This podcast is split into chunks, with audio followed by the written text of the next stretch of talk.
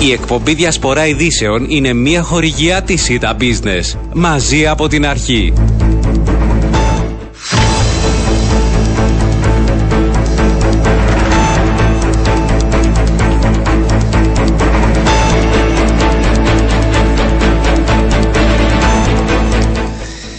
Καλό σας μεσημέρι κυρίες και κύριοι. Πέμπτη σήμερα 6 έχει ο μήνα. Η ώρα είναι 12 και 10 πρώτα λεπτά και ακούτε διασπορά ειδήσεων στο μικρόφωνο και στην παραγωγή για σήμερα ο Ριάννα Παπαντώνιου. Στη ρύθμιση του ήχου είναι μαζί μου στο στούτιο ο Γιάννης Τραβομήτη. Μαζί θα δούμε θέματα που απασχολούν την επικαιρότητα και την καθημερινότητα δεν θα μπορούσαμε να κάνουμε διαφορετική αρχή από το να κάνουμε μία συζήτηση και με προσώπους των επιτελείων μετά και το χθεσινό debate που παρακολουθήσαμε αλλά ε, και τα θέματα που απασχολούν έτσι την ε, καθημερινότητά μας. Πρώτος μας φιλοξενούμενος από πλευράς ε, Αβέροφ Νεοφίτου, Διευθυντής Γραφείου Τύπου του Δημοκρατικού Συναγερμού, ο κύριος ε, Μιχάλη Τσικαλάς. Καλό σας μεσημέρι.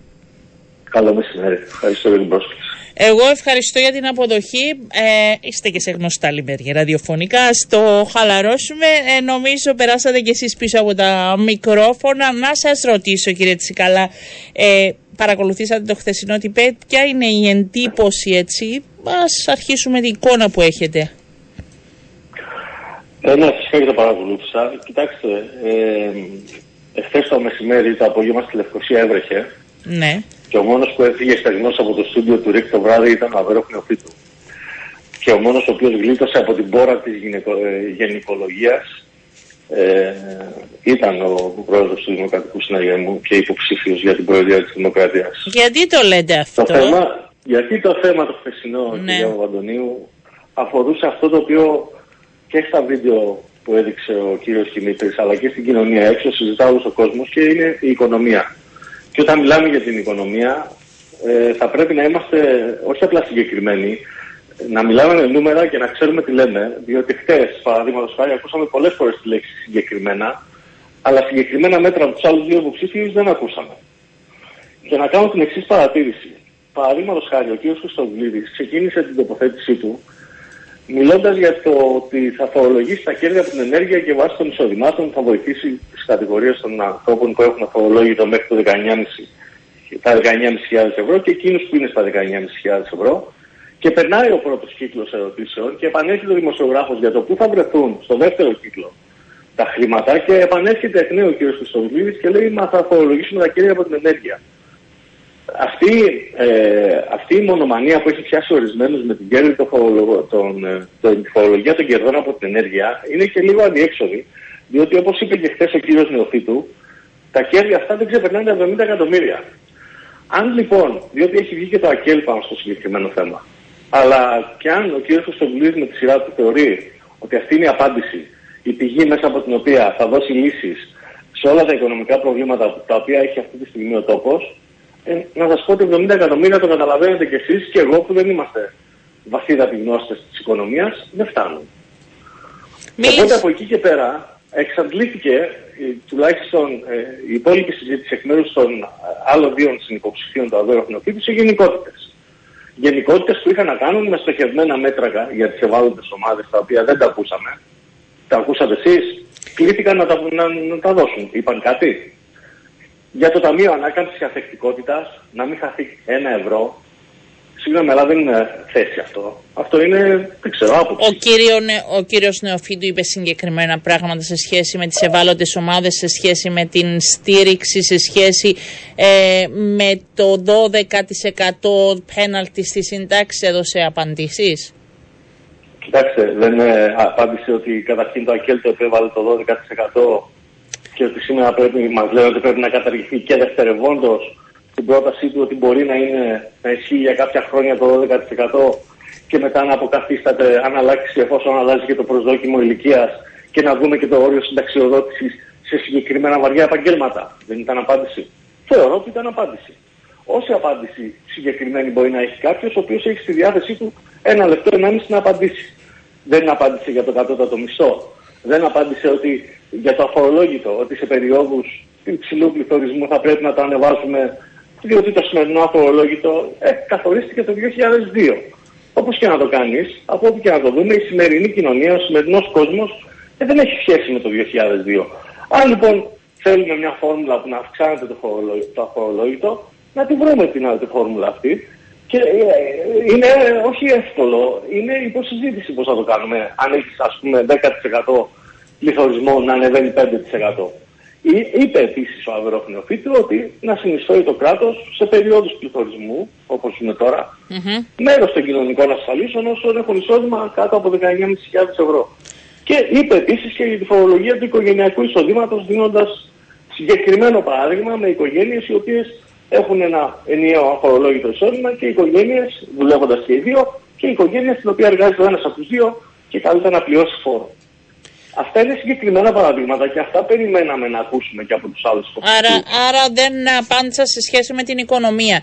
Σε σχέση με το Κυπριακό, γιατί είναι πολλά και θέλω να κάνουμε αναφορά. Σε σχέση με το Κυπριακό, ε, τέθηκε από τον κύριο Αβερόφ Νεοφίτου ε, η ανάγκη, αν θέλετε, η ελληνοκυπριακή πλευρά να είναι αξιόπιστη σε ό,τι αφορά το Κυπριακό και ο υποψήφιος ο Νίκος Χριστοδουλίδης άφησε εχμές ότι τόσο ο κύριος Αβερνοφνεοφή, τόσο και ο κύριος Ανδρέας Μαυρογιάννης ε, λένε δηλαδή ότι μέχρι τώρα δεν υπήρχε αξιοπιστία και ότι η παρούσα κυβέρνηση που είναι ο Δημοκρατικός Συναγερμός ε, δεν έκανε δουλειά. Ε, είναι αυτό Μα... που εννοούσε ο κύριος Νεοφίτου; Η αξιοπιστία την οποία αναζητούμε αντανακλάται και στα, στις κινήσεις την οποία, τις οποίες κάνουμε και προς το διεθνή παράγοντα κυρία Βαντονίου ώστε να υπενθυμίζουμε διότι είναι μια διαδικασία στην οποία συνεχώς πρέπει να υπενθυμίζεις το σκοπό για τον οποίο ε, πολιτεύεσαι και καταθέτεις μέτρα. Και τι εννοώ; Τα ΜΟΕ που κατατέθηκαν από τον Υπουργό Εξωτερικών από τον πρόεδρο της Δημοκρατίας και προωθήθηκαν από τον Υπουργό Εξωτερικών είναι μια κίνηση προς αυτή την κατεύθυνση που δείχνει ότι είμαστε και αξιόπιστοι και εννοούμε αυτά που λέμε. Ότι θέλουμε να κάτσουμε ξανά στο τραπέζι του διαλόγου για να βγούμε από το σημερινό αδιέξοδο για το οποίο ε, φαντάζομαι ότι υπάρχει μια κοινή συμφωνία, δεν φέρνει ευθύνη η δική μας πλευρά. Το να λέμε αυτά που εννοούμε και να τα κάνουμε πράξη δεν είναι η πρώτη φορά που το έχετε ακούσει από τον Αβέρο Φλεοφίτου, όπως επίσης δεν έχετε ακούσει από τον Αβέρο Φλεοφίτου σε προέκταση να λέει ότι προς τα έξω πρέπει να βγαίνει ένα κοινό μήνυμα για τις επιδιώξεις μας.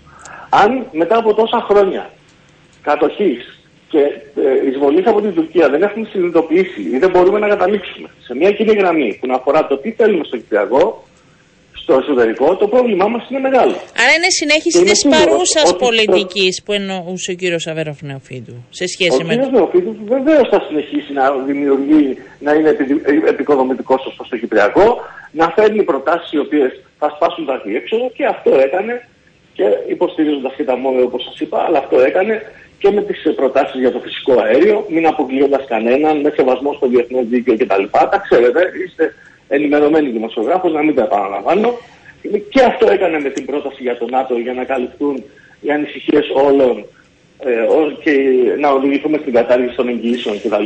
Οπότε αντιλαμβάνεστε ότι είναι θέματα τα οποία πρέπει να συζητηθούν και είναι θέματα τα οποία θα κληθεί η επόμενη, ο επόμενος πρόεδρος της Δημοκρατίας να απαντήσει στο διεθνή παράγοντα. Έβαλε από την πλευρά του, ο διεθνής παράγοντας, τέλος πάντων, και τα Ηνωμένα Έθνη βλέπουμε ότι ναι. Κάνουν κινήσεις. Και συ, ε, συνδέεται και η αξιοποίηση του φυσικού αερίου που το λέει από την πρώτη στιγμή ο κύριος Νεοφίτου σε σχέση ε, με την επίλυση του Κυπριακού για εκμετάλλευση με τον Ανδρέα Μαυρογιάννη αυτή τη φορά ε, να διερωτάτε 11 χρόνια τι έγινε από την ανακάλυψη του κοιτάσματος Αφροδίτη και η Κύπρος δεν έχει φυσικό αέριο δικό της να το εκμεταλλευτεί και να πάει προς αυτή την κατεύθυνση. Γιατί δεν το έκανε μέχρι τώρα; Το ότι έχει χαθεί χρόνος κυρία Αντωνίου δεν θα το αρνηθεί κανένας. Δεν πρόκειται να κρυφτεί κανείς πίσω από το δάχτυλό του. Από εκεί και πέρα ο Αβέροφ Νεοφίτου είπε και χθες στο debate ότι πήγε στο Ισραήλ και είχε συνάντηση και με τον Νετανιάχου και με τον πρόεδρο Χέρτζογκ και οι δύο συζητήσαν για και με τις δύο συζήτηση για το φυσικό αέριο. Και ο κύριος Νετανιάχου του είπε, ανακαλύψαμε το φυσικό αέριο την ίδια περίοδο. Εμείς έχουμε προχωρήσει, έχουμε εξαγωγές σε τρίτες ναι. χώρες, έχουμε έσοδα. Εσείς ακόμα σχεδιάζετε. Σήμερα ανακαλύφθηκε και νέο κοίτασμα στο Ισραήλ. Έτσι, από την ερευνητική γεώτρηση Ερμής. Ναι. Θα, θα, τα είδατε. Συνεχίζει το Ισραήλ και ε, κάνει, ε, πραγματοποιεί τον ε, διαγόντου πρόγραμμα στο ακέραιο. Εμείς χάσαμε χρόνο είναι πράγματα τα οποία πρέπει να τρέξουμε τώρα για να τα βάλουμε με έναν τρόπο δηλαδή, το ότι δεν κάναμε τόσα χρόνια, θα πρέπει να το εκμεταλλευτούμε εν ώψη του γεγονότος ότι θέλουμε να επανεκκίνησει ο διάλογος για το Κυπριακό, ώστε να μπει και το φυσικό αέριο στην εξίσωση, εφόσον είμαστε στην κατάσταση στην οποία βρισκόμαστε σήμερα, με το φυσικό αέριο, για να δώσει και αυτό με τη σειρά του την απαραίτητη όθηση για τη λύση του Κυπριακού. Είναι... Δεν είναι ότι χάσαμε χρόνο, ναι. είναι ότι πρέπει να εκμεταλλευτούμε την παρούσα συγκυρία και να το βάλουμε και αυτό το παράγοντα στην εξίσωση. Είναι σωστή διατύπωση να αναφέρεται όπως το έθεσε ο κύριος Χριστοδουλίδης ο Αβέροφ Νεοφίτου στον άλλο υποψήφιο και να μην κάνει αναφορά στο όνομα του κυρίου Χριστοδουλίδη. Αυτό ήθελαν να δουν οι τηλεθεατές. Κοιτάξτε, ε, είμαι σίγουρος ότι ξέρετε Ρωτάω εγώ τα ερωτήματα ναι, τα ναι. οποία τέθηκαν, ναι. ναι. Ναι, ναι. Ξέρετε όλα τα κοσμητικά επίθετα με τα οποία έχουν στολίσει από καιρό εις καιρό τον Αβερόφινο Όλα. Από την αρχή μέχρι το τέλος. Ένα πράγμα δεν μπορούμε να το προσθέσουμε. Την ε, έλλειψη ευγένειας. Είναι ε, μια, μια φυσική του ιδιότητα. Νομίζω κάτι το οποίο ε, υπόθηκε πάνω στην ροή του λόγου, ας μην το γυρνάμε και αυτό ε, εναντίον του, διότι αν θέλετε να το συζητήσουμε σε εκείνο το επίπεδο, θεωρώ πολύ προσβλητικότερη, όχι μόνο προς τους υποψηφίους του, αλλά προς την κοινωνία ολόκληρη, τη στάση και τις λέξεις που χρησιμοποίησε ο κύριος Χριστοδουλίδης απαντώντας, μη απαντώντας. Ναι, θα σας ρωτούσα, νομίζω πάμε στο ίδιο σημείο, ναι. ναι. Στο ερώτημα που έθεσε ο κύριος Δημήτρης ε, σχετικά με αυτά που ήταν το φως της δημοσιότητας και της, ε, του fake λογαριασμού στα κοινωνικά δίκτυα. Αυτή η συμπεριφορά ήταν κατά πολύ προσβλητικότερη και αφορούσε τους πάντες, την κοινωνία, τους πολιτικούς, τους δημοσιογράφους, από το αν είπε στη ροή του λόγου τον κύριο Νεοφίτου, τον κύριο Χριστοδουλίδη, αν τον αποκάλεσε ως άλλος υποψήφιος. Μείνατε ικανοποιημένοι έχει... εσείς σε σχέση με την απάντηση Νίκου Χριστοδουλίδη για φεκ λογαριασμούς και όλα όσα είδαν το φως της δημοσιότητας; Ε, ε, εμείς όχι βεβαίως και δεν είμαστε ικανοποιημένοι και νομίζω, θεωρώ, με ταπεινότητα το λέω, ότι κανείς νοήμων άνθρωπο δεν θα μπορούσε να είναι ικανοποιημένος από μια τέτοια απάντηση. Δεν απάντησε, απαντώντας, ε, δεν απάντησε.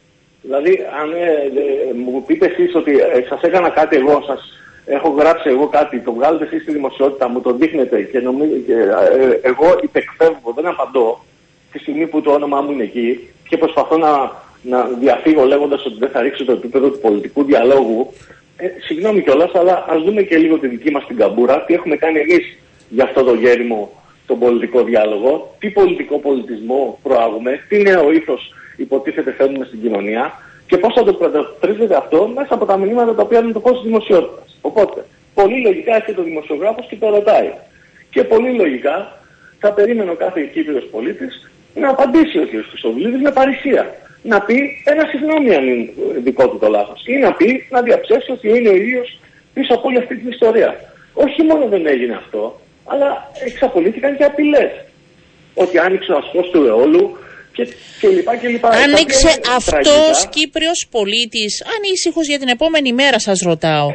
Δεν σας ανησυχεί ότι ο κύριος Χριστοδουλίδης, ένας υποψήφιος πρόεδρος της Κυπριακής Δημοκρατίας, είπε άνοιξε ο σκός του αιώλου, μίλησε για πολιτικό ε, που μίλησε με πρέσβη με συγκεκριμένο τρόπο, μίλησε για συνεργάτες του που φοβούνται να τοποθετηθούν δημόσια υπέρ του, ε, γιατί ε, υπάρχει έτσι άσκηση προς το μέρος τους εκφοβισμού, δηλαδή ακούστηκαν πράγματα που δεν μπορούν να υπάρχουν εντός μιας δημοκρατικής κοινωνίας. Αν ευσταθούν. Αν θέλει, αν θέλει ο κύριος Στοδουλίδης να τα δημοσιεύσει όλα αυτά και να ε, ας κάνει αρχή από τα δικά του. Ας παραδεχτεί ή ας απορρίψει αυτά τα οποία του προσάπτονται και μετά στη συνέχεια ας προχωρήσει. Αλλά κυρία Παπαντονίου, η πολιτική της του κλειδαρότρυπας και του κουτσομπολιού πρέπει να έχει κοντά ποδάρια. Και κυριότερα όσοι είδαν και όσοι πιστεύουν τα λόγια του κυρίου Χρυστοδουλίδη εχθές, ελπίζω μετά από όλα αυτά και με τις νέες απειλές και με τα νέα υπονοούμενα τα οποία άτυσε, να έχουν καταλάβει πάρα πολλά πράγματα, πολύ περισσότερα από όσα μπορούμε να πούμε εγώ και εσείς. Ε, και επαναλαμβάνω, δεν αφορά μόνο το πολιτικό προσωπικό της χώρας, αφορά και τους δημοσιογράφους, σε αυτά που είπε, εμπεριέλαβε και τους δημοσιογράφους, εμπεριέβαλε και τους πάντες. Κάθε πολίτη, κάθε πολίτη αυτής της ναι, ε, δημοκρατίας πρέπει να, ε, να λοιπόν, προβληματίσει. Δεν θα μπω, ε, δεν θα μπω εγώ στη διαδικασία Μάλιστα. να το χαρακτηρίσω, όσο και να θέλω. Ευχαριστώ πάρα πολύ. Να είστε καλά, καλό σας μεσημέρι. Ε, επιτελείο Νίκου Χριστοδουλίδη, ο κύριος Κωνσταντίνος Λετιμιώτης μας ακούει. Καλό σας μεσημέρι. Καλό σας μεσημέρι κυρία Παπαντονία και στους ακροτές σας. Ευχαριστώ για την πρόσκληση. Ε, και εμείς ευχαριστούμε για την αποδοχή. Ε, να ρωτήσω κύριε Λετιμιώτη, γιατί ο Νίκος Χριστοδουλίδης ε, δεν απάντησε επί της ουσίας του ερωτήματος που του τέθηκε σε σχέση με τα ιδιωτική συζήτηση που διέρευσε και πέρα από αυτό άφησε και ένα έτσι, αν είπε μια κουβέντα που είναι ιδιαίτερα ανησυχητική. Λέει άνοιξε ο ασκός του όλου και θα μιλήσω και για πολιτικό που πήγε σε πρέσβη και θα μιλήσω και για τους συνεργάτες μου που έχω πολύ καλούς αλλά δεν βγαίνουν δημόσια γιατί δέχονται απειλές. Δηλαδή είναι πράγματα που είτε τα καταγγέλεις και προχωράς είτε τα αφήνεις. Δεν γίνεται να αιωρούνται, πιστεύετε είναι σωστό; Κύριε Παπαντονίου, καταρχήν να μου επιτρέψετε να ξεκινήσω με το πρώτο που, που ρωτήσατε. Ε, ο κύριος Νίκος Χριστοδουλίδης από την αρχή που ξεκίνησε αυτή η προσπάθεια αλλά και ως Υπουργός Εξωτερικών ε, ακολουθεί μια συνεπής και ε, συντονισμένη αν θέλετε πολιτική και να, να κρατά το επίπεδο της πολιτικής συζήτησης όσο πιο ψηλά μπορεί. Ε, θεωρώ ότι και εσείς, όσο και οποιοδήποτε που μας ακούει αυτή τη στιγμή, θα περίμενε μέσα σε αυτή την προεκλογική περίοδο να ακούει ανταλλαγή απόψεων, θέσεων, προτάσεων, να συζητούνται οι, τα μεγάλα οράματα, ε, το πώς θα οραματίζεται ο κάθε υποψήφιο στην επόμενη μέρα για, σε μια δύσκολη περίοδο για την, για την Κύπρο και για την Ευρωπαϊκή Ένωση και όχι μια προεκλογική περίοδο η οποία θα εστιάζεται κυρίως σε σε χτυπημένα κάτω από τη μέση και με ένα επίπεδο πολιτικής συζήτησης το οποίο μάλλον δεν έχει σχέση μαζί με την ουσία. Αυτό είναι κάτι το οποίο ε, εκφράζει και εκπροσωπεί ο Νίκος Χριστοδουλίδης και δεν είναι τώρα που ακολουθεί αυτή την προσέγγιση, προσπαθεί ε, ο ίδιος να, να δείξει και να αποδείξει ότι η βασική του έγνοια είναι να κρατηθούν οι τόνοι σε αυτή την προεκλογική όσο πιο χαμηλή γίνονται να μπορέσουμε να συζητήσουμε τις προτάσεις μας και η έγνοια η βασική του Νίκο Χριστοδουλίδη είναι η επόμενη μέρα. Γιατί ξέρετε μετά τις εκλογές θα έχουμε προβλήματα. Μετά τις εκλογές θα πρέπει όλοι μαζί να συνεργαστούμε. Και είναι αυτό που είπε χθες το βράδυ ότι ανεξαρτήτως του τι συμβαίνει σε αυτή την προεκλογική περίοδο ε, την επόμενη μέρα θα δίνει χείρα συνεργασίας προς όλους τους πολιτικούς χώρους, προς όλους τους συνυποψηφίου του για, την καλή, για το καλό της πατρίδας μας. Άρα ε, θεωρώ ότι αυτό θα έπρεπε να επιζητούμε όλοι οι ανήσυχοι πολίτες, ναι. μια συζήτηση ουσίας. Ναι, μια συζήτηση ε, ουσίας. Επιτρέψτε μου για να πούμε στον διάλογο. Δεν κράτησε, ε, αν θέλετε, εκτός ε, τις συζητήσεις και αυτές ο κύριος Χριστοδουλίδης δεν απάντησε στο συγκεκριμένο ερώτημα που του τέθηκε σε σχέση με τα μηνύματα αλλά άφησε τα υπονοούμενα. Δηλαδή είτε κάνεις αυτή τη συζήτηση ή δεν την κάνεις και άφησε υπονοούμενα ξεκάθαρα τι υπονοούμενα. Μίλησε για αρχηγό, πολιτικό αρχηγό, πολιτικό πρόσωπο το οποίο μίλησε και τι είπε σε πρέσβη. Μίλησε για στενούς τους συνεργάτες καλούς, δυνατούς που δεν μιλούν προς τα έξω γιατί δέχονται απειλές. Δεν τα άφησε πίσω του. Και για τον ασκό του αιώλ, δηλαδή είπε πράγματα. Υπάρχει, άρα δεν μιλήσαμε για ένα πολιτικό πολιτισμό. Αυτά πώς τα εξηγείτε; Ναι, ε, έχω την αίσθηση ότι ειδικά η αναφορά για σκότου αιώλου ε, σκοπίμως ίσως από κάποια επιτελεία να παρατηρείται. Πώς την είπε, Επειδή το ακούσαμε όλοι, δεν είναι θέμα επιτελείων, το ακούσαμε όλοι, το είδαμε, ναι. Ε, η, η, ο Νίκος Χριστοδουλίδη μίλησε για ασκό του αιώλου.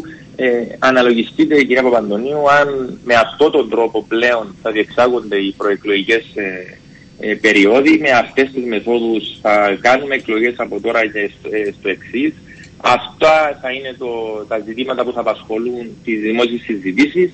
Ε, πού θα καταλήξουμε. Και ε, γιατί τότε τα ανέφερε ο κύριος Χριστόδουλίδης αφού δεν θέλει, γιατί μίλησε για πολιτικό πρόσωπο που μίλησε με πρεσβεία, γιατί είπε ότι οι, συνα... οι συνεργάτες του φοβούνται, γιατί τα. Όχι, αν δεν θέλουμε να πάμε σε αυτό το επίπεδο, ή τα λες ή δεν τα λες. Αυτό διαρωτάμε. Δηλαδή, άμα μιλάμε πλέον με αυτόν τον τρόπο, σημαίνει ότι μπαίνουμε και εμείς στο παιχνίδι μπαίνουμε στο παιχνίδι, αν μου επιτρέπετε, ακόμα και αυτή τη στιγμή που αντί να συζητούμε τις συγκεκριμένες προτάσεις που ο κάθε υποψήφιος παρουσίασε, που είναι λογικό να, να έχουμε αυτή τη συζήτηση, αναλωνόμαστε κυρίως και εμείς αλλά και σε άλλες δημόσιες συζητήσεις ε, από προσανατολισμένοι, αν θέλετε, ακόμα και εμείς, από τη βασική ουσία της προεκλογικής. Εμένα με τρομάζει αν ως πολίτης αυτής της κοινωνίας ε, γίνονται τέτοιες ενέργειες και τέτοιες πράξεις και οι εκπρόσωποι που θα με εκπροσωπήσουν, ο πρόεδρος αυτής της χώρας που ζω, γνωρίζει πράγματα, αντιλαμβάνεται εκφοβισμούς υπάρχουν ζητήματα ή πληρώνει ανθρώπους για να κάνουν ψεύτικους λογαριασμούς και να επιτίθενται σε άλλους ανθρώπους. Μιλάμε για σκοταδισμό. Εγώ αυτό το βρίσκω πολύ σοβαρό και δεν μιλώ για τον κύριο Χριστοδουλίδη, μιλώ σε ένα γενικότερο επίπεδο. Εσάς δεν σας προβληματίζει ως πολίτης αν ζούμε σε τέτοια κοινωνία; Μας προβληματίζει και είναι βέβαια, και είναι νομίζω αυτονόητο κύριε Παπαντονίου.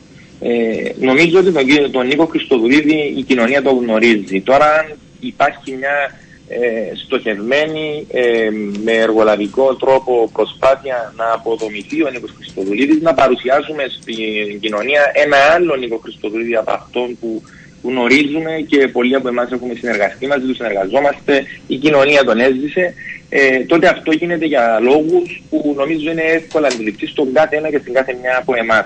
Ε, είμαι βέβαιος ότι αντιλαμβάνεστε ότι αν ο Νίκος Χριστοδουλίδης σήμερα δεν κατέγραφε τα, την αποδοχή που καταγράφει, μάλλον δεν θα έμπαιναν αυτά στην δημοσιότητα ή δεν θα απασχολούσε αυτό την κοινή γνώμη ε, και μάλλον θα συζητούσαμε ίσως περισσότερο για την ουσία της προεκλογικής και όχι στη λογική της κλειδαρότρυπας. Ε, δεν το έγειρε χθες το βράδυ ο Νίκος Χριστοδουλίδης στο ζήτημα, δεν το έγειρε ο ίδιος, ε, ερωτήθηκε. Ε, Ήταν φυσιολογικό, φαντάζομαι το ανέμενε. Ζούμε, ναι. ζούμε στην Κύπρο, ε, πολλοί από εμάς ενδεχομένως να γνωρίζουμε πράγματα και καταστάσεις, να ακούσαμε κάποια. Ο Νίκος Χριστοδουλίδης επανέλαβε χθες το βράδυ την προσήλωσή του στο να κρατηθεί το επίπεδο αυτής της προεκλογικής περίοδου και το επαναλαμβάνω και εγώ ως εκπρόσωπός του, όσο πιο ψηλά μπορεί να είναι και να συζητήσουμε ζητήματα ουσίας. Ξέρετε, μέσα από αυτή την προεκλογική περίοδο να, μπορούμε να βγάλουμε σωστά συμπεράσματα, θα ακουστούν σωστές προτάσεις από όλα τα επιτελεία. Ε, ο ίδιος ο Νίκος Χριστοδουλίδης επέλεξε να πάει στην κοινωνία, να ακούσει τα προβλήματα και να συντάξει ένα προεκλογικό πρόγραμμα, ένα πρόγραμμα διακυβέρνησης το οποίο θα απαντά όσο το δυνατό τι ανησυχίες, τις πραγματικές ανησυχίες της κοινωνίας. Ναι, ένα ε, πρόγραμμα διακυβέρνησης, επιτρέψτε με έτσι και να βάζουμε όλα τα σημεία, όπως έβαλα και στον προηγούμενο φιλοξενούμενο. Ε, ο Άριστος Δαμιανού, ο βουλευτής του ΑΚΕΛ, ε, έγραψε ότι ο κύριος Χριστοδουλίδης δανείστηκε την πρόταση νόμου του ΑΚΕΛ για φορολόγηση υπερκερδών και την παρουσίασε χθες βράδυ. Τι απαντάτε; Ε, καταρχήν, καταρχάς, ε, κύριε Παπαντονίου, το, η υπερφορολόγηση των υπερκερδών είναι ένα ζήτημα το οποίο απασχολεί το τελευταίο διάστημα όχι μόνο την Κύπρο αλλά ολόκληρη την Ευρωπαϊκή Ένωση. Υπάρχουν και οι συζητήσεις ενώπιον της Ευρωπαϊκής Επιτροπής. Πρόσφατα ε, η κυρία Φοντερ Λάιεν ε, συζήτησε για να μπει και πλαφόν στα, στα έσοδα για τους παραγωγούς ηλεκτρικής ενέργειας από ανανεώσιμες πηγές ενέργειας. Δεν νομίζω ότι είναι έβριμα ή ανακάλυψη του οποιοδήποτε κόμματος. Την ίδια στιγμή όμως, ο ίδιος ο Νίκος Χριστοδουλίδης δεν θεωρεί ότι οποιαδήποτε πρόταση μπαίνει από τον οποιοδήποτε, επειδή μπήκε από κάποιον άλλον, θα απορριφθεί, δεν θα πρέπει να συζητηθεί. Χωρίς να λέω όμως ότι η συγκεκριμένη σύγκριση έχει οθετηθεί ε, από το ΑΓΕΛ. Είναι, νομίζω, παρακολουθείτε και εσείς πολύ περισσότερο από τον Κύπριο πολίτη τη συζήτηση που διεξάγεται στην, ε, σε επίπεδο Ευρωπαϊκής Ένωσης το τελευταίο διάστημα. Ναι, αλλά αν είναι πρόταση ε, κόμματος, δεν, δεν υπήρχε κακό να γίνει αναφορά ότι συμφωνώ με την πρόταση νόμου. σω θέλει προσθέσει μέσα κάποια σημεία, ίσως πρέπει να την ξαναδούμε. Δηλαδή, άμα μιλάμε για επίπεδο και πολιτισμό και άμα για πολιτικό επίπεδο και άμα μας ενδιαφέρει να πάμε παραπέρα, αν υπήρχε αυτό και αν ευσταθεί τα όσα λέει ο κύριος, αν ευσταθούν τα όσα λέει ο κύριος Ζαμιανού, νομίζω ότι δεν υπήρχε πρόβλημα να γίνει αναφορά σε αυτό. Η, ναι, η αναφορά καταρχήν του κύριου Χριστοδουλίδη αναφέρεται και περισσότερο στο,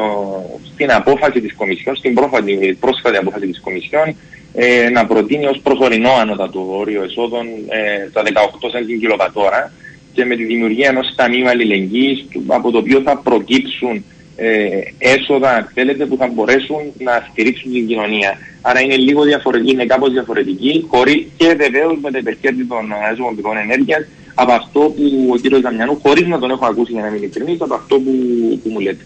Ε, ε το έγραψε, έκανε ε, χθες βράδυ παρακολουθούσε και Twitter όπως πολύ χθες το βράδυ, γι' αυτό έκανε και ο κύριος Δαμιανού. Απολογούμε, δεν το Όχι, είναι πολλά, είναι πολλά μας εμένα. Να σας πω και κάτι άλλο, επειδή θέλω να απαντάμε στα ερωτήματα που έθεσαν περισσότερο και ο κόσμος και οι πολίτες. Γιατί ενοχλήθηκε τόσο ο κύριος Χριστοδουλίδης όταν ο Αβερόφ Νεοφίτου του είπε ότι είναι και υποψήφιος και της ΕΔΕΚ και του ΔΙΚΟ και πολλών άλλων ε, κομματικών έτσι, ομάδων ή πολιτών.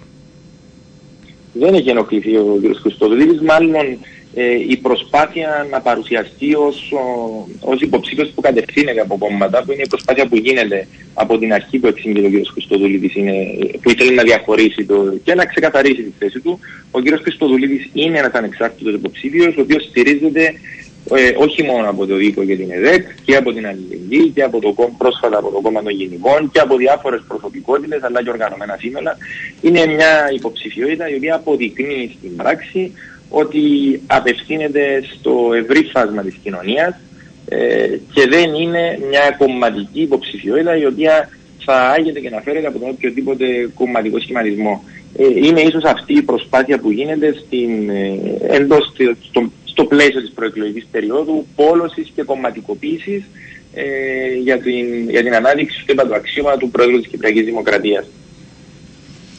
Ε, Απλά είναι ένα γεγονός ότι τα κόμματα αυτά αποφάσισαν τη στήριξή του και υπάρχει και μια συνδιαμόρφωση στο πρόγραμμα, έτσι, γιατί αυτό λέγεται και από η τα στήριξη, η, στήριξη, η στήριξη των κομμάτων προφανώς και είναι γεγονός, δεν την έχει κρύψει ποτέ ούτε ο ίδιος άλλωστε και τον τιμά ιδιαίτερα το ότι τον στηρίζουν κομματικές δυνάμεις, ότι έχουν πιστέψει, ότι έχουν εστερνιστεί ε, το, το προεκλογικό του πρόγραμμα και συμβάλλουν σε αυτή την προσπάθεια του ανεξάρτητης υποψηφιότητας του κ. Χριστοδουλίδη μαζί με προσωπικότητες, μαζί με άλλες ε, οργανώσεις, ε, οργανωμένα σύνολα και με απλούς πολίτες κ. Παπαντονίου που αυτό είναι κάτι το οποίο μου κάνει και εμένα προσωπική εντύπωση πως οι συμπολίτες μας οι οποίοι ίσως για πρώτη φορά να ασχολούνται με εκλογές ε, πίστεψαν και πιστεύουν ότι ο Νίκος Χριστοδουλίδης αποτελεί ε, εκείνη την λύση, ε, εκείνη την, ε, αν ξέρετε, την εναλλακτική για την επόμενη μέρα της Κύπρου. Μια επόμενη μέρα που πρέπει να μας βρει όλους ε, ενωμένους και με μια, μια κυβέρνηση η οποία θα μπορέσει να συνεργαστεί με όλους τους ανεξαρτούς πολιτικούς χώρους. Σε γενικέ γραμμέ, επειδή σα άφησα έξω το πρώτο ερώτημα, θα είναι το τελευταίο. Σε γενικέ γραμμέ, ικανοποιημένοι από το χθεσινό debate. Κυρία Παπαντονίου, αντιλαμβάνεστε ότι νομίζω είναι κατανοητό και η δική μου άποψη, όσο φαντάζομαι και των υπόλοιπων εκπροσώπων των επιτελείων, μπορεί να χαρακτηριστεί ως υποκειμενική. Ε, Εγώ περιμένω κάποιον να πει τις αδυναμίες και τα θετικά του υποψηφίου που στηρίζει και το επιτελείο που συζήτησε. Δηλαδή, είναι δυνατό σήμερα όλα τα επιτελεία να καθίσατε και να βρήκατε μόνο τα δυνατά σημεία; Ε, δεν, δεν ξέρω. Περιμένω ε, κάποιον να μου πει πού υπήρχαν αδυναμίες. Εγώ κρατώ, κύριε Παπαντονίου, ότι ο Νίκος Χριστοδουλίδης συμμετείχε στην ψευδινή δημακία, καταθέτοντας ε, το όραμά του για τη μετάβαση της Κύπρου σε μια νέα πολιτική εποχή συνεργασίας αλλά και συλλογικότητας, ε, που θέλει να κάνει τη χώρα μας πιο σύγχρονη και πιο ισχυρή. Έβαλε συγκεκριμένες προτάσεις για την ανάπτυξη της οικονομίας, για την αντιμετώπιση της ακρίβειας, για το μεταναστευτικό. Δεν σύμφωνα πάντως. Ο κύριος Τσικαλά που μίλησε πριν είπε ότι μιλούσαν αερολογίες για την οικονομία. Δεν δόθηκαν ε, συγκεκριμένα ζητήματα και θέσεις. Να μου επιτρέψει ο κ. Τσικαλά να διαφωνήσω. Ήταν, αναφέρθηκε σε συγκεκριμένα μέτρα για στοχευμένη στήριξη των ευάλωτων κοινωνικών ομάδων, της μεσαία τάξης, καθώς και την ενίσχυση της επιχειρηματικότητας. Βεβαίως ε, ε, μπορεί ο καθένας να μηδενίσει τον, τον συνομιλητή του, εγώ δεν θα μηδενίσω. Ε, υπήρξε και χθες η απαξιωτική αναφορά ως προς την ανάγκη που έχουμε σήμερα ε, να αντιμετωπίσουμε το χρηματοοικονομικό αλφαβητισμό για να μπορεί να, να λειτουργά σωστά και δίκαια η οικονομία, να μπορέσουν οι πολίτες να είναι ενημερωμένοι. Το οποίο νομίζω ή θα, θα εκτιμούσα ότι κανείς από εμάς δεν θα αγνοούσε τη σημασία και τη σημαντικότητα αυτής της εισήγηση, που είναι και κάτι το οποίο και η παρούσα κυβέρνηση έχει θέσει ψηλά στις προτεραιότητες της. Εκατέθεσε ακόμα και σαφείς προτάσεις ε, για το ενεργειακό, για σύντομη έλευση του φυσικού αερίου στην Κύπρο. Μια πρόταση η οποία πρέπει να εξεταστεί κατά την άποψή μας. Είναι μια πρόταση για να μπορέσουν να δούμε πώς μπορούν να καλυφθούν οι, οι ανάγκες της Κύπρου άμεσα, οι τοπικές μας ανάγκες, αλλά και μαζί με χώρες της περιοχής να έχουμε μια ένα, ένα ρόλο αναμαθισμένο στην ενεργειακή ασφάλεια της Ευρώπης. Άρα ικανοποιημένοι. Ε, θα τα δούμε άλλη φορά, γιατί σήμερα μας πήρε το debate περισσότερο και θα πάμε επί της ουσίας Κλείνοντας έτσι δύο λέξεις. Επειδή ζητήθηκε με ακούλπα τόσο από τον Αβερόφ όσο και τον ε, κύριο Μαυρογιάννη, δεν υπήρξε αυτή η απάντηση από Νίκο Χριστοδουλίδη. Από ό,τι αντιλαμβάνομαι, έχει κλείσει το θέμα ε, που είδε το φως της ε, δημοσιότητας για τον Νίκο Χριστοδουλίδη και το επιτελείο του όλους σας. Δεν θα υπάρξει κάτι περισσότερο; Για, για μας δεν υπήρξε ποτέ θέμα. Για μας θέμα είναι ε, η ολοκλήρωση της παρουσίασης του προεκλογικού προγράμματος του κ. Νίκο Χριστοδουλίδη, η παρουσίαση των θέσεων του, η, η, η αντιπαράθεση σε επίπεδο θέσεων, προτάσεων, εισηγήσεων. Μάλιστα. Δεν υπάρχει θέμα ότι ε, υπήρχαν λογαριασμοί ψεύτικοι οι οποίοι χειρίζονταν ζητήματα. Δεν υπάρχει για σας τέτοιο θέμα. Κύριε Παπαντονίου, ε, όπως έχω αναφερθεί και προηγουμένως, ε, αυτό που μας αφορά εμάς αυτή τη στιγμή είναι να περάσουμε, να επικοινωνήσουμε στην κοινωνία όλοι οι υποψήφοι, όλες οι υποψηφιότητες, τι θέσεις, τι προτάσεις μας για την επόμενη μέρα, να αντιμετωπίσουμε τα προβλήματα που αντιμετωπίζει η κοινωνία. Εκείνα που σήμερα την ανησυχούν, την προβληματίζουν δικαίως και να μπορέσουμε μέσα από αυτή την προσπάθεια να αναδειχθεί ο καλύτερος Μάλιστα. Ξεκάθαρο. Ξεκάθαρο. Ε, νομίζω. Πάτε έτσι σε κοινή γραμμή. Να είστε καλά, θα τα πούμε. Έχουμε πολύ δρόμο μέχρι τις εκλογές. Ευχαριστώ πολύ, κύριε Λετιμιώτη, και εσά για την παρέμβαση. Πάμε σε διαφημίσεις και επιστρέφουμε. Και επιστρέφουμε γιατί θα είπαμε, μιλάμε και με τα τρία επιτελεία. Πάμε στο επιτελείο Ανδρέα Μαυρογιάννη και στον κύριο Πάνο Παρά. Καλό μεσημέρι και σε εσάς. Καλό σας μεσημέρι. Να σας ρωτήσω κύριε Παρά, ε, μια τοποθέτηση του Ανδρέα Μαυρογιάννη προκάλεσε ακόμη και την αντίδραση του ίδιου του Υπουργού Οικονομικών. Χθες είπε ότι υποβαθμίστηκε η κυπριακή οικονομία και διερωτήθηκε ο Υπουργός Οικονομικός σε τι ακριβώς αναφερόταν ο κύριος Μαυρογιάννη την ώρα που είχαμε αναβάθμιση ε, χθες λόγω ισχυρών επιδόσεων. Ναι, Χωρίς να έχω ισχυρή άποψη για το που αναφέρονταν και την ώρα του Μαυρογιάννη, έχω την εντύπωση ότι δεν μιλούσε για τις επίσημες αναβαθμίσεις ή υποβαθμίσεις από, από τους οίκους αξιολόγησης, αλλά για τους δείκτε διαφθοράς και το πώς κινείται η κυπριακή οικονομία. Η κυπριακή ναι. οικονομία όμως υποβαθμίστηκε ε, για μία σειρά, αν ακούσατε έτσι τις συζητήσεις και πριν, από μία σειρά από λόγους. Δηλαδή υπήρχε η ευθύνη, αυτό ήθελε να πει ο κύριος Μαυρογιάννης, ότι η ευθύνη υποβαβιβασμού της ε, οικονομίας ε, ήταν ε, η κυβέρνηση που δεν έκανε σωστή διαχείριση; αν, αν, αν, θέλουμε να μιλήσουμε για το, την αξιοπιστία της κυπριακής οικονομίας, ε, ρωτάω γιατί έγινε αυτή, ναι, γιατί είναι αυτή η αναφορά που προκάλεσε για τι περισσότερες αντιδράσεις. Γι' αυτό ρωτάω και επιμένω λίγο. Ναι, ναι, αντιλαμβάνομαι. Δηλαδή, θέλουμε να μιλήσουμε για την αξιοπιστία της πυρακή οικονομίας και τις προοπτικές τι οποίες παρουσιάζει, ε, πέρα από τους αριθμούς που βλέπουμε, ε, οφείλουμε να δούμε και την κατάσταση, την, την ποιότητα ζωής την οποία έχουν σήμερα οι πολίτες. Διότι η οικονομία, οικονομίες πολλές και με μεγάλες μεγάλες επιδόσεις, ε, αλλά να δούμε όλες τις επιδόσεις. Ε, όχι μόνο τους, τους, τις θετικές. Δηλαδή 17,3% του πληθυσμού ζει στα όρια φτώχειας και κοινωνικού αποκλεισμού, για παράδειγμα. Ναι. Είμαστε η χώρα η οποία είμαστε τέταρτη από το τέλος στα χρήματα τα οποία έχουμε δώσει ε, για να αμβλύνουμε την ακρίβεια και να ακουφίσουμε τους πολίτες. Άρα συνεχίζει ακόμα ένας μεγάλος αριθμός των πολιτών ε, και δεν μιλάμε μόνο για τις ευάλωτες ομάδες, γιατί συνήθως μιλάμε για ευάλωτες ομάδες. Μιλάμε για τους μικρομεσαίους και τη μεσαία αντάξη, τα, μεσαία, τα, τα, τα, τα μικρομεσαία εισοδηματικά στρώματα, τα οποία σήμερα φτωχοποιούνται. Διαβρώνεται όλο ένα και περισσότερο με τον πληθωρισμό ε, το εισόδημά τους. Οι προτάσεις υπέρ της κατάργησης, για να προσθέσω να βάλουμε στα της οικονομίας που αναφέρεστε, ναι. υπέρ της κατάργησης του πέναλτη του 12% στις συντάξεις όσων αφιπηρετήσουν στο 63ο και η αύξηση του κατώτατου μισθού πάνω από 1000 ευρώ έκανε αναφορά και σε αυτά ο κ. Μαυρογιάννη και έκανε αυτές είναι προτάσεις του. Είναι κοστολογημένες και αντέχονται από την κυπριακή οικονομία γιατί κάπου εκεί υπήρχε και η αντίδραση από τους άλλους υποψηφίους ότι πρέπει να είμαστε ιδιαίτερα προσεκτικοί στην οικονομία να μιλάμε με κοστολογημένες προτάσεις γιατί δεν μας παίρνει να μην υποσχόμαστε στον κόσμο ε, τις έχετε κοστολογήσει και είναι βάση των δεδομένων.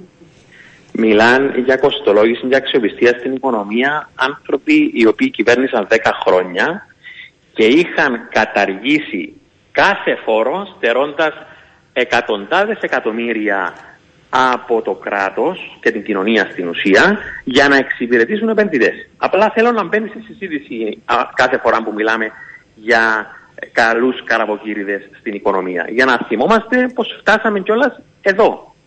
Λοιπόν, οπότε, ο κύριος Μαυρογιάννης μίλησε για τον κατά των μισών, ο οποίος σήμερα ρυθμίστηκε μεν και καλώς ρυθμίστηκε, αλλά μπάζει από παντού. Και η ουσία για τον κατά τον μισό είναι ότι δεν έχει για παράδειγμα ωριαία ρύθμιση. Η ουσία είναι ότι ενώ σε άλλες χώρες οι συλλογικές συμβάσεις είναι κατοχυρωμένες δια νόμου, εδώ δεν υπάρχει διευκρίνηση για το αν υπερέχουν ή όχι. Που η θέση δική μας είναι ότι πρέπει να υπερέχουν που υπάρχουν συλλογικές συμβάσεις και να κατοχυρώνονται με νομοθεσίες. Είναι και η άτα η θέση σας που είπε ο Αβέρο Φωνεοφίτο ότι επί κυβέρνησης Σακέλ καταργήθηκε. Ο, ο κύριος Αβέρο μπορεί να πηγαίνει όσο πίσω θέλει. Ο κόσμος ζει στο σήμερα. Ο Κύπριος πολίτης σήμερα βλέπει κάθε χίλια ευρώ που έπαιρνε πέρσι να του μένουν 900 στην ε, τσέπη του. Και γι' αυτό φέρει ευθύνη ο ίδιος ο οποίος παρουσιάζεται ως καλός καραβοκύρης. Δεν μας εξήγησε ποτέ για ποιο λόγο υπάρχει τη χρέωση του μειωμένου ΦΠΑ, για παράδειγμα, και χάσαμε τόσα εκατομμύρια ε, για να εξυπηρετήσουμε επενδυτές, οι οποίοι δεν επένδυσαν τίποτα στην κυπριακή οικονομία, παρά μόνο να αγόρασαν ένα διαμέρισμα και έμειναν εκεί χωρίς να υπάρχει κάποια άλλη συνεισφορά στην οικονομία. Είμαστε η μόνη χώρα που θεωρούμε ότι το να χτίζεις διαμερίσματα, ως οικίες τουλάχιστον, έτσι, ως, μόνιμες οικίες, κατοικίες, ε, θεωρείται επένδυση. Λοιπόν, οπότε μπορεί να πηγαίνει στις αναφορές του όσο πίσω θέλει, αλλά τουλάχιστον είμαστε εδώ για να διευκρινίζουμε συγκεκριμένα πράγματα. Για την κατάργηση του πέναλτη του 12% ο κ. Μαυρογιάννης έχει ξεκάθαρη θέση. Και αυτό δημιουργεί αδικίες. Αυτή είναι η θέση του. Και πρέπει μελετημένα, με ορθολογισμό και σεβασμό στη βιωσιμότητα του Ταμείου Συνταξιοδότησης, αλλά βεβαίως και στο όριο που είναι στα 65, στο όριο συνταξιοδότησης, θα πρέπει να δούμε για ποιες για ποιους ανθρώπους που μπορούν να πληρούν συγκεκριμένα κριτήρια θα πρέπει να καταργηθεί αυτό το 12% ναι. για να Α, αμβλύνουμε τις αδικίες. Και αυτά βεβαίως είναι, είναι και κοστολογημένα και αυτά θα προκύψουν από μελέτες και ε, με δημόσιο διάλογο με όλους τους φορείς με διαφάνεια. Ναι. Γιατί ο κύριος Μαυρογιάννης θέλει να ακούσει συγγνώμη από τον Νίκο Χριστοδουλίδη για όσα ήταν το φως της δημοσιότητας; Νομίζω δεν είναι μόνο ο κύριος Μαυρογιάννης που Εντάξει, επειδή το απαιτεί, είπε απαιτεί μια συγγνώμη. Ναι, εγώ, ναι, ναι, ναι. Εγώ, εγώ νομίζω ότι ο κύριος Μαυρογιάννης εκείνη τη στιγμή εξέφραζε το σύνολο του κυπριακού λαού. Σε όλους μας οφείλει μια συγγνώμη ο κύριος Νίκος Χριστοδουλίδης. Διότι μπορεί να κρύβεται πίσω από τη δημοσιοποίηση ιδιωτικών συνομιλιών που κανένας δεν ε, το αμφισβητεί, αλλά πρόκειται για ιδιωτικές συνομιλίες οι οποίες επηρεάζουν το δημόσιο συμφέρον. Πρέπει να απολογηθεί γιατί έδινε εντολέ σε συνεργάτες του να λασπολογούν εναντίον πολιτικών αντιπάλων και δημοσιογράφων. Αν είναι δυνατόν να μπαίνουμε σε πόλεμο χαρακτήρων από άνθρωπο ο οποίος ζητά τη ψήφα του Κυπριακού λαού και δεν έχει πει μια συγγνώμη. Το απέφυγε κιόλας χθες, απέφυγε να μπει καν στην ουσία χθες. Και λέει πολλά για τον άνθρωπο Νίκο Χριστοδουλίδη που διεκδικεί τη ψήφα του Κυπριακού λαού. Χθες λέχθηκε, αφού εγώ το θέλω να το πούμε, ότι υπάρχει και θέμα εκφοβισμών, υπάρχουν και θέματα εκφιασμών, υπάρχει και πολιτικός που μίλησε σε πρεσβευτή και ανοίγει ο ασκός του αιώλου. Αυτά δεν μας προβληματίζουν ως κοινωνία αν συμβαίνουν. Όπως, όπως το έθεσε και ο κύριος Μαυρογιάννης, εμείς λειτουργούμε στο φως και από ό,τι φαίνεται οι υπόλοιποι θέλουν να λειτουργούν ή να συνεχίζουν να λειτουργούν με όρους παρελθόντος στο σκοτάδι. Τι σημαίνει ο κ. Στολή θα ανοίξουν οι ασκητοί Καλά, αν γνωρίζει κάτι το οποίο είναι αξιόπινο ή επηρεάζει το δημόσιο συμφέρον, γιατί δεν το λέει; Αυτό είναι πολύ σοβαρό. Και και δείχνει ότι δεν σεβόμαστε καθόλου τους πολίτες. Είναι γι' αυτό που λέμε ότι πραγματικά, έστω και αν ακούγεται κοινότυπο, υπάρχει μία επιλογή ηθικής και εντιμότητας. Είναι ο Ανδρέας Μαυρογιάννης. Είναι ο άνθρωπος ο οποίος πραγματικά και το, το λέει και με έγνοια για τον τόπο, ότι θέλει να επαναφέρει την ηθική στη διακυβέρνηση. Εγώ απορώ πραγματικά πώς είναι δυνατόν να, να μπορούμε να εμπιστευτούμε ανθρώπους οι οποίοι απειλούν δημοσίως ότι θα ανοίξουν τον ασκόν του νεόλου. Δεν έπρεπε να το ανοίξουν ήδη αν είναι κάτι το οποίο μας επηρεάζει και μας αφορά όλους. Μάλιστα. Δεν πρέπει να γνωρίζουμε και να πω και δύο λόγια γιατί αφορά και τον κύριο Ναυρογνωθήτο αυτό το πράγμα. Ο οποίος διατείνεται ότι ε, χειρίζεται άψογα λέει ζητήματα παρασκηνιακά και στο σκοτάδι. Αυτά είναι σκοταδισμός. Δεν είναι φως. Να σας ρωτήσω, ε, δεν ξέρω αν θα μου πείτε κι εσείς μόνο θετικά, σας άρεσε η χθεση, το χθεσινό ότι είστε ικανοποιημένοι, λέχθηκαν όλα από πλευρά του κυρίου Μαυρογιάννη; Μακάρι να είχαμε περισσότερο χρόνο για να θέσουμε τις προτάσεις μας και για την ακρίβεια και για την οικονομία. Διότι ωραίες διαλέξεις και ωραίες φράσεις, πιασάρικες, μπορεί να πετάει και ο κύριος Αβεροβνοφίτου ή ο κύριος Νίκος Χριστοδουλίδης να, να, να, να προσπαθεί να, να βάλει κάτω προτάσεις οι οποίες ήταν και περιεχομένου στο τέλος. Αλλά εμείς έχουμε ένα ολοκληρωμένο πλάνο και σχέδιο για την ακρίβεια σε βαρχιπρόθεσμο επίπεδο. Άρα και ήταν θέμα χρόνου. και, για μας, και για μας, ναι, να, για να, να πω και στην ουσία της, ε, της ερώτησης σας, να είμαστε ευχαριστημένοι ε, έστω ε, επιγραμματικά που μπήκαν κάτω θέσεις ξεκάθαρες για το πώς απαντούν σε συγκεκριμένα προβλήματα και δεν ακούσαμε να πάρουν τους ψηφίους. Και επίσης, κάτι τελευταίο γι' αυτό, ναι, μείναμε ευχαριστημένοι, διότι χθες είδαμε τρεις υποψηφίους, που στην ουσία είναι δύο, ε, και μόνο ένας εξ αυτών μπορεί να προσωποποιήσει την αλλαγή. Να, να, για να γυρίσει επιτέλους στη σελίδα ο τόπος. Διότι είδαμε τους άλλους δύο να εμφανίζονται ως οι δύο συναγερμικοί υποψήφοι που στηρίζουν την απερχόμενη κυβέρνηση, στηρίζουν τους χειρισμούς του Νίκο Αναστασιάδη και έψαχναν χθες το παραπέντε δηλαδή της εκλογικής ε, διαδικασίας, της, ε, της προεκλογικής, να ψάχνουν να βρουν διαφοροποίησεις μεταξύ τους. Μάλιστα. Αλλά εμείς απορούμε πώς, πώς δεν ε, διαφοροποιήθηκαν τόσα χρόνια.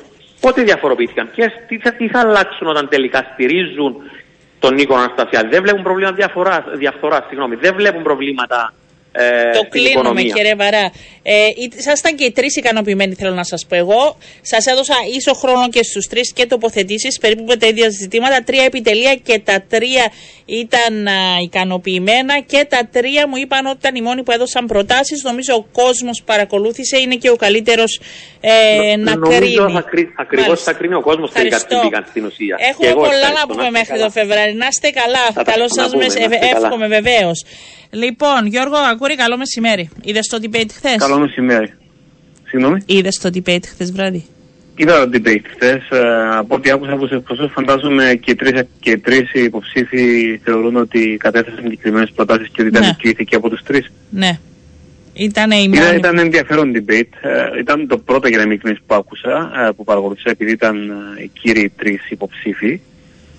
Ε, και πάλι τουλάχιστον για το Κυπριακό δεν είδα κάτι συγκεκριμένο. Το ένα θέμα το οποίο γνωρίζω λίγο περισσότερο. Περιμένουμε οπότε θα γίνουν λίγο πιο συγκεκριμένοι ότι μπορούν να κάνουν γιατί το να λέμε ότι θα θέλαμε ε, πρέπει να πείσουμε γενικά και αόριστα ή ότι θέλουμε πόσο μπορεί Ευρωπαϊκή Ένωση στιγμή που η Ευρωπαϊκή Ένωση υπάρχει ε, δεν αρκεί από κανένα ναι. προς τρεις και είναι άνθρωποι που θεωρητικά θα πρέπει να έχουν συγκεκριμένο. Το είδαμε και είχε και τηλεθέαση, δεν έχω ακριβώς τα νούμερα, αλλά μια πρώτη ματιά άκουσα ότι πήγε καλά και ο κόσμος ενδιαφέρθηκε. Άρα νομίζω θα είναι και ο καλύτερος κριτής.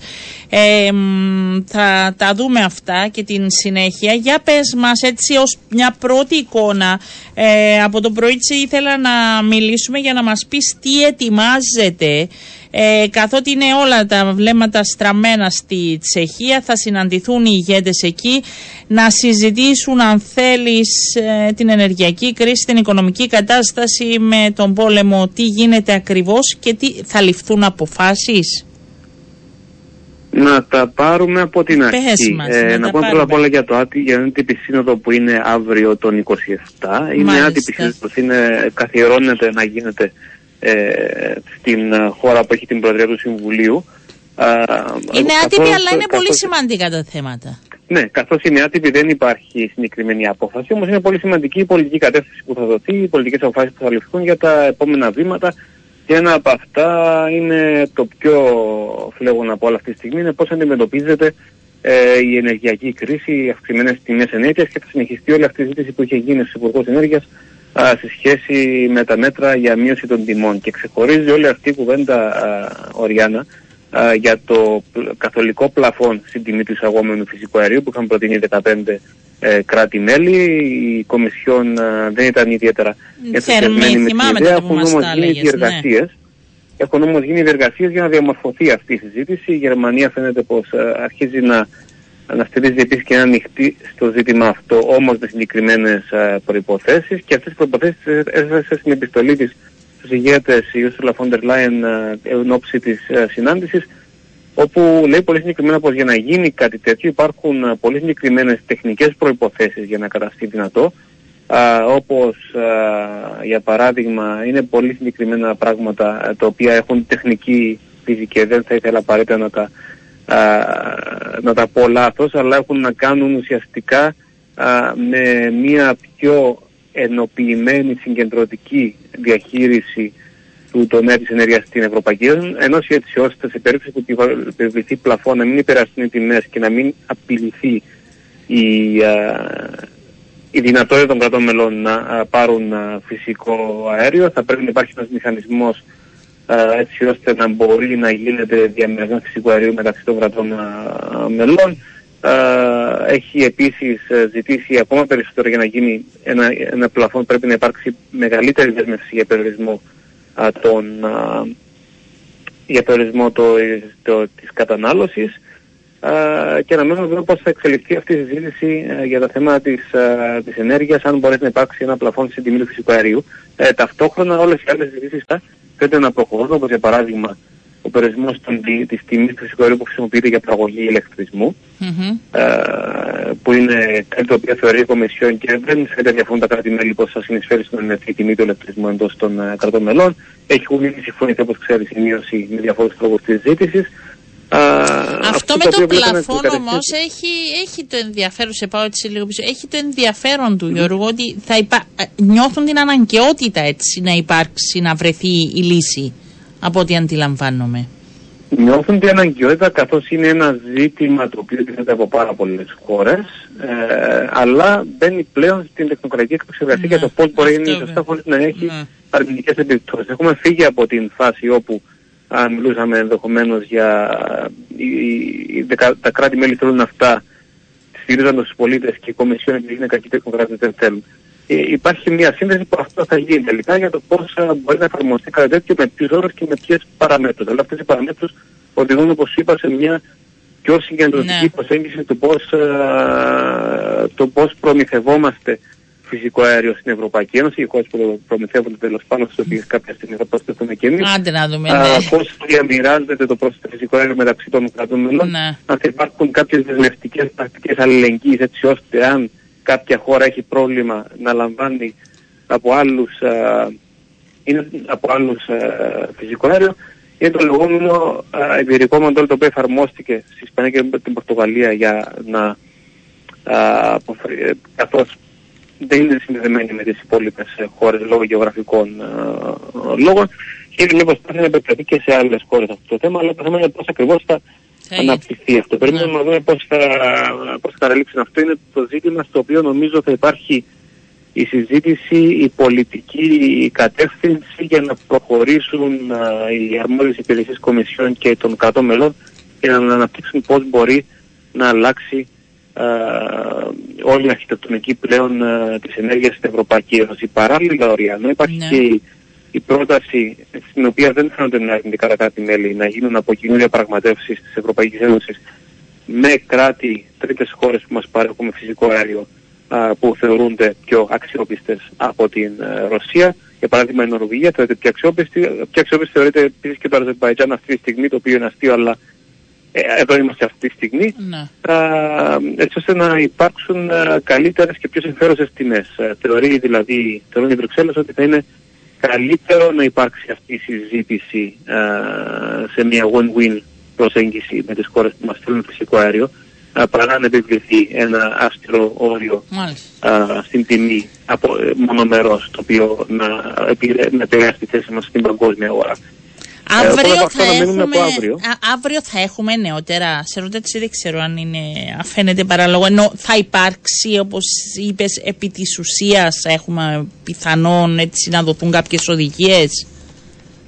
Ναι, είναι πιθανόν αύριο να έχουμε οδηγίες και την κατεύθυνση για το πού κινούμαστε σε αυτά τα πράγματα Ωραία, σε αυτό το ευρύτερο πλαίσιο. Ναι, πέρα από τις συζητήσεις. Μάλιστα, ξεκάθαρο νομίζω ότι μας αφορά όλους και πρέπει να το παρακολουθούμε. Καλή δουλειά, Γιώργο. Μα αφορά όλους και θα μας αφορά και εμάς όταν με το καλό εισάγουμε το φυσικό αέριο. Πρέπει να το θυμίζουμε αυτό ότι δεν είναι κάτι εντελώ ξένο ε, προς εμάς. Αυτή τη στιγμή δεν έχουμε ε, άμεσος skin in the game, όμως ε, θα Δεν έχουμε, και έχουμε και εξελίξεις στο Ισραήλ. Ε, ανακοινώθηκε σήμερα, δεν ξέρω αν το είδες, νέο κοίτασμα ε, φυσικού αερίου στο ανακαλύφθηκε νέο κοίτασμα στο Ισραήλ. Ε, εντάξει, και άρχισε να κινείται και για να γίνονται και συζητήσεις με ανακοίνωση.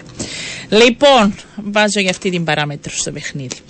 Λοιπόν, Γιώργο Ακούρη, ευχαριστώ. Καλή δουλειά. Θα τα πούμε. Να σε καλά. Υπάρχουν πολλά άλλα δεν, που δεν αγγίξαμε. Να πούμε σήμερα για να μην το θα, θα, θα, γιατί έχουμε χρόνο. Θα το ξέρω, έχουμε, έχουμε τη συνάντηση των, ε, των 27 με τους ηγέτες των 100 μελών της περιοχής. Εδώ θα έχει ενδιαφέρον, να σας πω πάρα πολύ γρήγορα, ότι όσο γνωρίζουμε ο πρώτος Ανσέφης θα είναι στο ίδιο πάνελ συζήτησης με τον πρόεδρο Ερντογάν για θέματα α, ασφάλειας και ειρήνης. Το οποίο θα σου το ανακοινώσω από αέρος Γιώργο Κακούρη, αλλά αύριο θα έχεις περισσότερο χρόνο και θα μας τα πεις όλα. Καλή συνέχεια. Καλή συνέχεια. Να σε καλά, σε ευχαριστώ. Λοιπόν, κυρίες και κύριοι, να είστε καλά. Σας ευχαριστώ που ήσασταν και σήμερα μαζί μας. Να ευχηθώ καλό απόγευμα αύριο 12 και 10.